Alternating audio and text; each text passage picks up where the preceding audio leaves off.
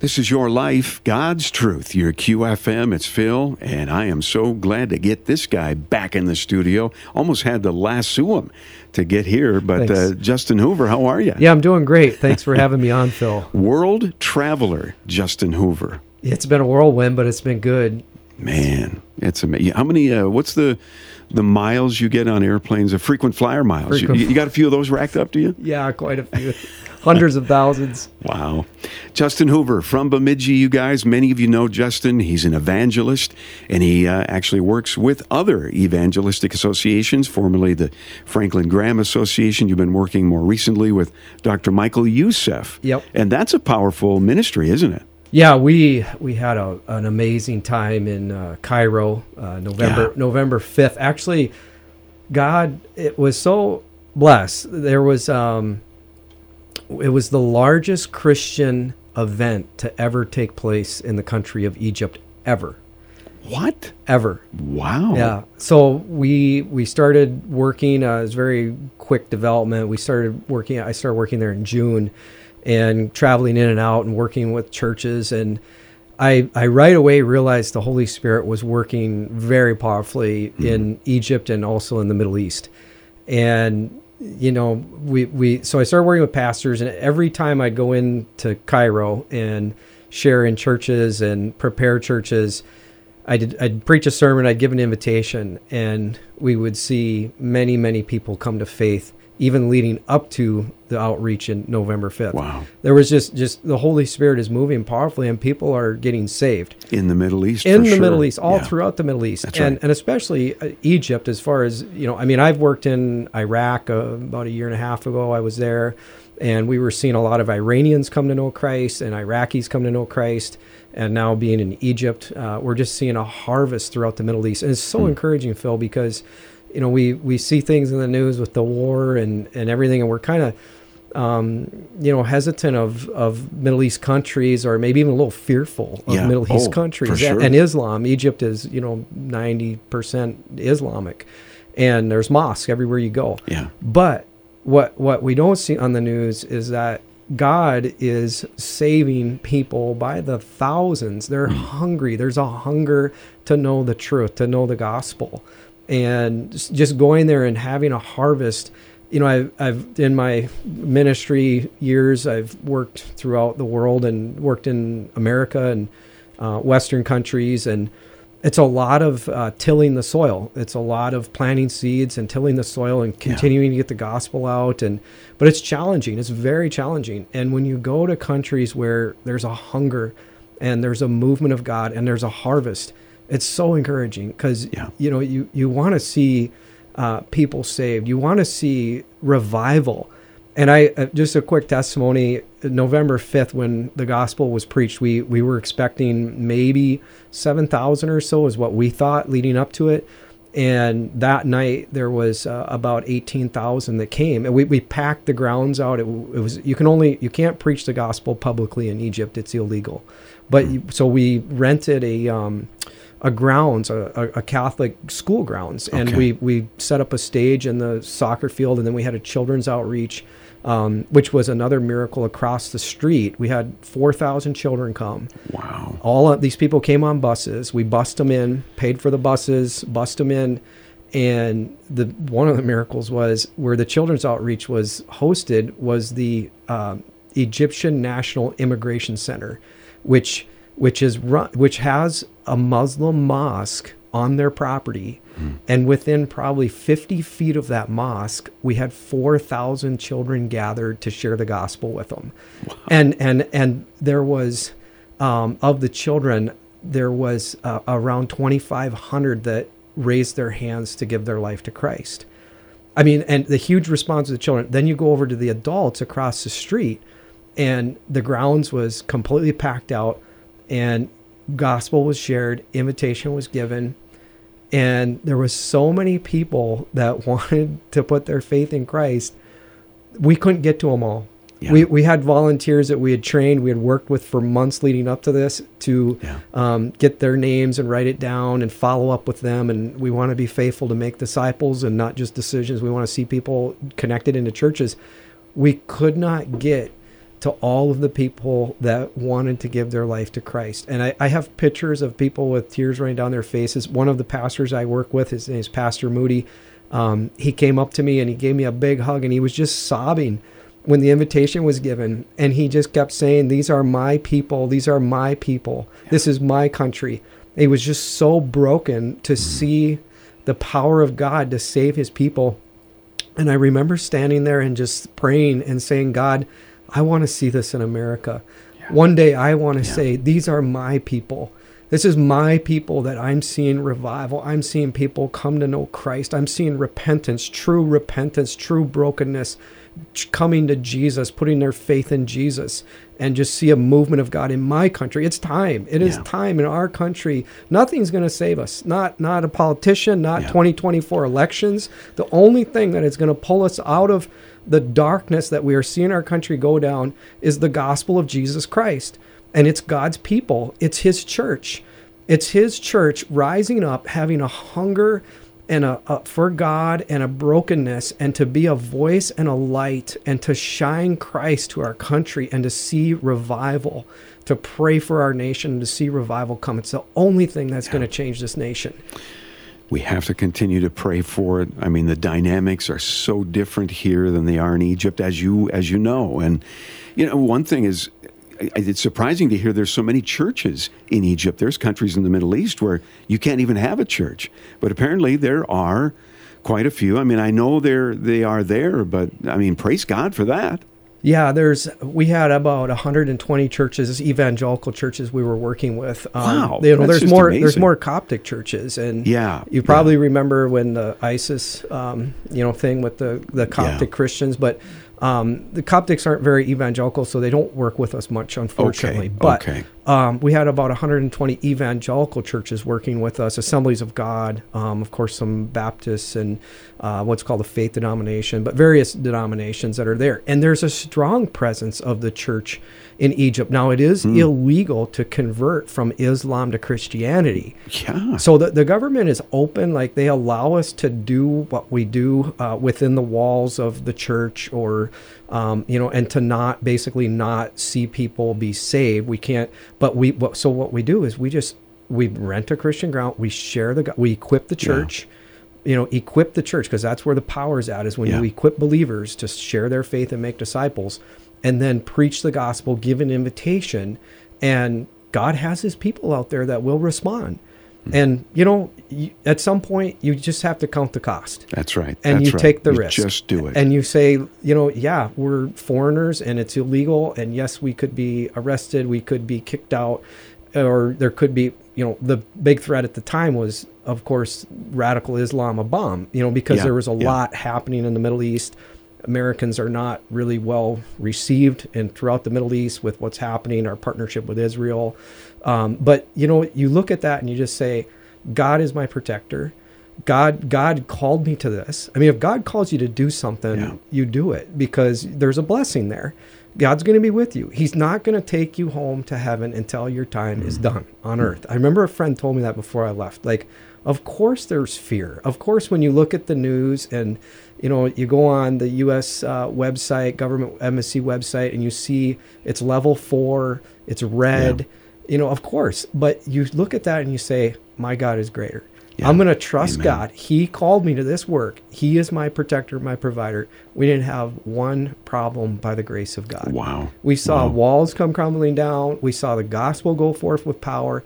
And, in those situations, when we get desperate and when there's opposition and persecution, that's when the Holy Spirit moves the most powerfully. Yeah. That's when the Holy Spirit comes. He anoints and he blesses, he converts sinners, and he does a work that only he can do. And I'm just blessed to be a part of it. Yeah, and you've seen it multiple times over the years with the things you've been involved with. Is Dr. Youssef Egyptian? He is. That's what I thought. Yep. Yeah, he was born in Egypt, that made sense. And then married in Australia and moved to America. Okay. So that was good that he's Egyptian. That definitely helps to make relationships with the people and whatnot. So, but now you've made tons of connections there yourself, and one very special connection you made there. You better tell everybody. Yeah. So God is so good. So I met my my fiance. I met an amazing woman of God. Awesome. I was working on this outreach, and I one of the pastors, Pastor Moody, was a pastor I worked with closely. We hired him to be on our team, and one night we were going to a pastor's meeting, and we needed a translator. So I came out to the car. He was picking me up, and out at the hotel, I came out, got in the car, and there was this amazing, beautiful Christian woman in the back seat, and I started, talking to her, and of course I thought, well, she's probably married, and she was sharing with me her heart about missions, and she does missions in Jordan and in Iraq. She was in Erbil where I was, and just started talking to her, and so I asked a very sneaky question. I said, "So, do you do missions with your husband?" Yeah, and she says, "No, I'm single," and. It was just like, God, I just, I'm 46 and prayed for many, many years for a wife. And, when God does it, he does it. And it was such a blessing to meet her on the mission field. The next day I had an outreach I was preaching at, and I needed an interpreter. So, of course, I asked Diana, I said, "Hey, Diana, will you translate for me?"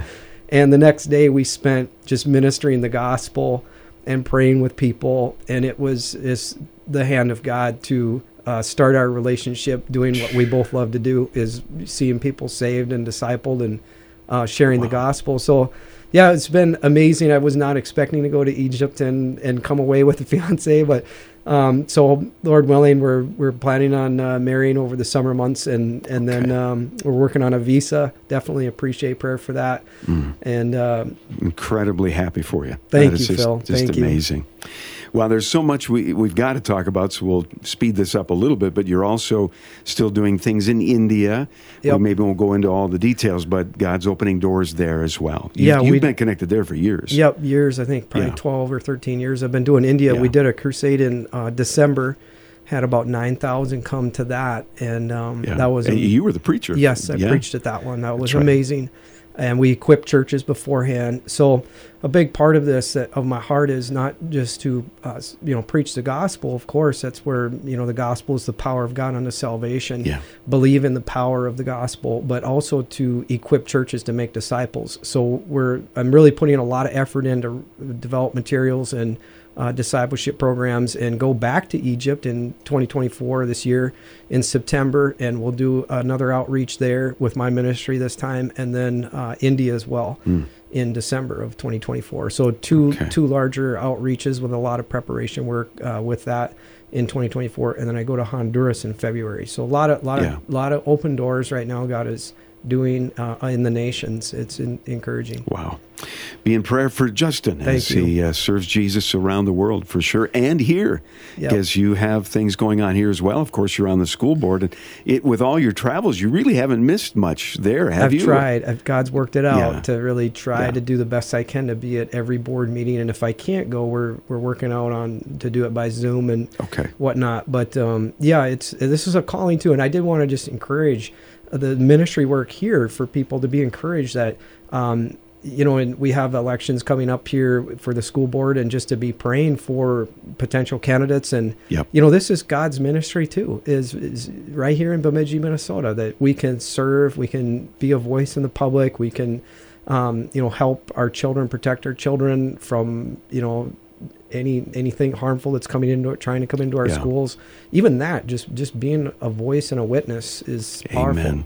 There's going to be 3 positions up for election right this fall on the school board. Yep. Please be in prayer about that. Because we're going to need good candidates again for this election. So a lot of important things going on with finance at the school. I don't think we'll get into all those details right now, but I know the teacher negotiations, that hasn't settled yet, and just be in prayer, right, for you guys and the school board as these things happen. So. Yeah, definitely. We definitely need prayer, and when there are things that do come up, to come out and share with the board. That's very important too, as a parent, and I'd like to see more dads out there that come to our meetings when there's issues and stand up and be a voice for your children and your community. It does make an influence on the board's decisions. Yeah. Yeah, absolutely. Well, and you and I, just in the last couple of weeks, we've gotten connected with some of the pastors here in town. We've got a great group of pastors, don't we? In Bemidji, it's amazing. Awesome. We have an awesome body of Christ. Yeah, here. And even some new guys like Alex at Calvary Chapel and so forth. Great. And there is a renewed sense of unity among a pretty good group of churches. And, we met with them recently. You were there talking about a unified Good Friday service. Doesn't that sound awesome here in Bemidji?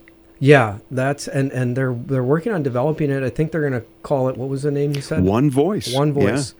And on for Good Friday. Yeah. And the location? Beaux Arts Ballroom. Okay. At BSU. Yep. So it'll be a great night to unite the church. When I've worked in other cities doing outreaches, one of the things we would do is bring the churches together to pray and to worship the Lord. And there's a special anointing that happens when the body of Christ comes together to worship Jesus, to share the gospel, and to pray together. And that's what I'm going to pray for on Good Friday, is that God would just meet us in a powerful way and move in a mighty way. I won't be able to be there, but well, unity doesn't mean lockstep on everything. That's just not going to happen. Yep. But to come together for Jesus. That's right. We can unite on the good news. We can unite on Jesus. Right. And, and the gospel. That's what's going on, and in fact, that might actually help us this year with the March for Jesus, because you've been a big spearhead of that here in Bemidji over the last number of years. We actually have a meeting coming up, and we're looking forward to doing that again this year. I think it's going to have a whole new feel this year with all these pastors. They seem open to continuing this effort of unity even into that event. Yeah, that's what we're really hoping is building the unity and a movement of bringing the community together to pray and to share the good news of Jesus with our community. Be in prayer with us, you guys, as you listen to this. This is good news. I mean, there's good news to be optimistic. Even on the school board, I wanted to mention some good news where some of the deficit has improved with Jeremy's leadership and you guys, and that's awesome. And, there's a lot of, I've learned with school board is there's a lot of little battles being fought that people don't know about, that we can be a real vessel for God to help this district and to protect these children. Amen. What's being taught in the classroom and what's coming into our schools, that we can be a voice and a witness. And I do feel like God has used us in that way. Yeah. Yeah. Amen. Justin, it's always good to get you, because you usually are somewhere I can't find you. Yeah. But you're here, and I appreciate that. And anything that we didn't cover that we should? No, I want to just pray for some of these things, as and just for people out there that are listening that maybe need prayer, that we can pray for them. And absolutely. Just know that I read in Hebrews the other day that the Lord will not forsake you and He will not leave you.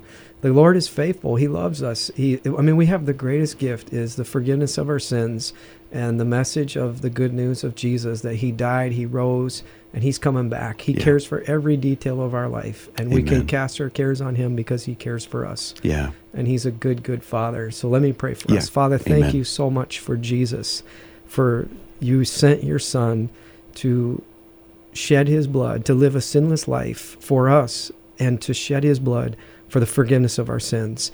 And not only that, you rose. You defeated sin and death and Satan and hell. You conquered the grave. And you're coming back.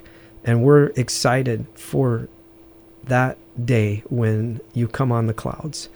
And God, until then, use us for your glory here on earth, Father. Yes. Pray for every listener out there that, Lord, as they hear this, that, Lord, any burdens they're carrying, Lord, they would know that you care for them, and they can come to the cross. They can have refreshing, the Holy Spirit refreshing presence upon their life. Bless them, Lord. Bless these efforts in Bemidji. We do pray for our own country, for Bemidji, for revival. God, that you would move in a mighty way. And we pray for the nations, Lord, that you would continue to save people and see people become disciples for you, Jesus. In Jesus' name, amen. Amen. Good to see you, Justin. Yeah, thank you so much, Phil. You bet. This is Your Life, God's Truth, your QFM.